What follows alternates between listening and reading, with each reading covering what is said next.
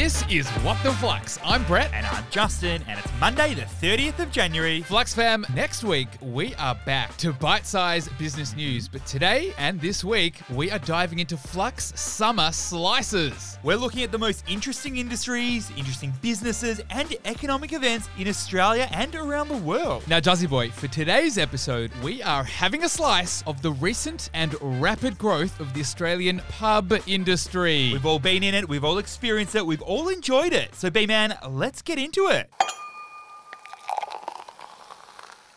Now, Juzzy Boy, let's begin by going all the way back. Mm-hmm. The history of pubs can be traced way back to the Romans, which date back almost 2,000 years. But, Brett, it wasn't until the early 19th century that pubs, as we know them today, first actually started to appear. Fun fact for you, my friend the word pub is actually kind of short for public house. Very good. And Juzzy Boy, over time, pubs have really become an important part of the local culture.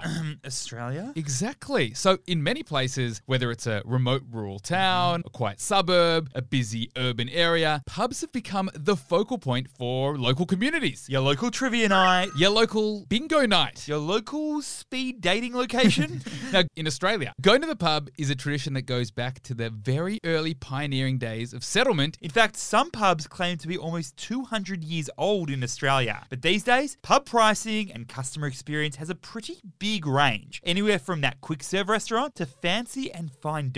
But Jazzy Boy, over the last five years or so, the pub industry has faced some difficult challenges. We've had rising health consciousness, which is reducing per capita alcohol consumption. And then, of course, there was that old pandemic and the old pandemic restrictions, mm. which obviously affected the industry in a big way with closures, capacity limits. But my friend, it ain't all bad news. With COVID restrictions easing, the demand for pub action was up big, and therefore, so was their revenue.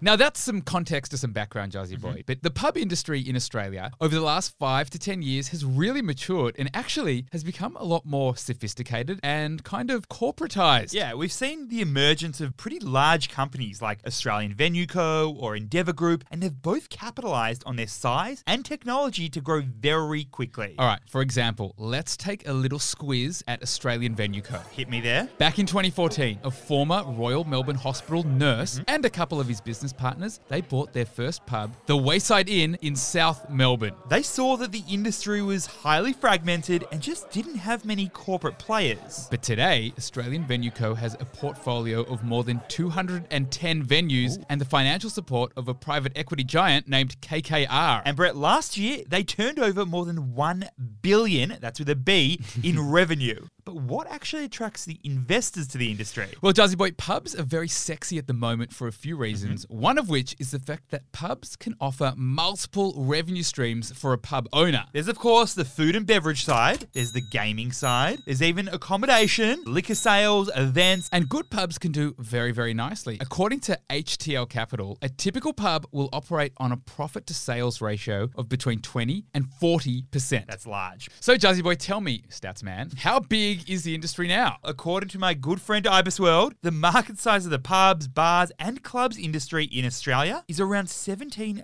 billion today, with just under 10,000 venues in Australia and 75,000 employees. Not small at all.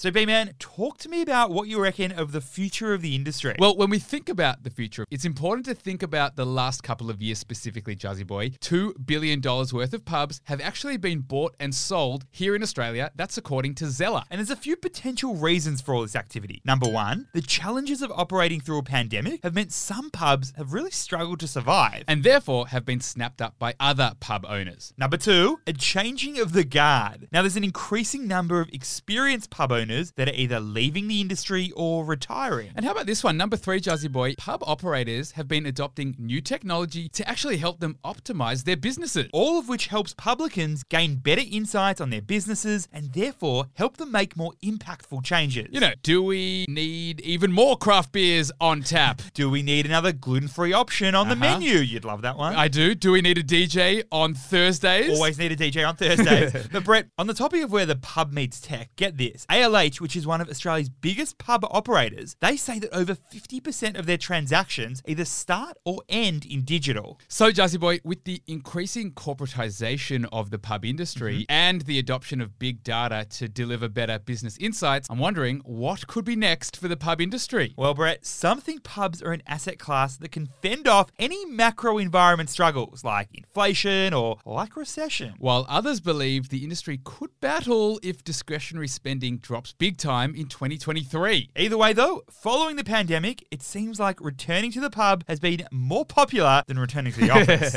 Flux fam, thanks for being with us for our Flux Summer Slice series. Next week, we're back better than ever with bite sized business news. Regular programming shall resume. In the meantime, it is the very end of January and a perfect time to check your credit score if you haven't had a chance yet for this month. So, download the Flux app to check it out for free. Join the almost 80,000 people already with us. Thanks for listening, and we'll see you tomorrow.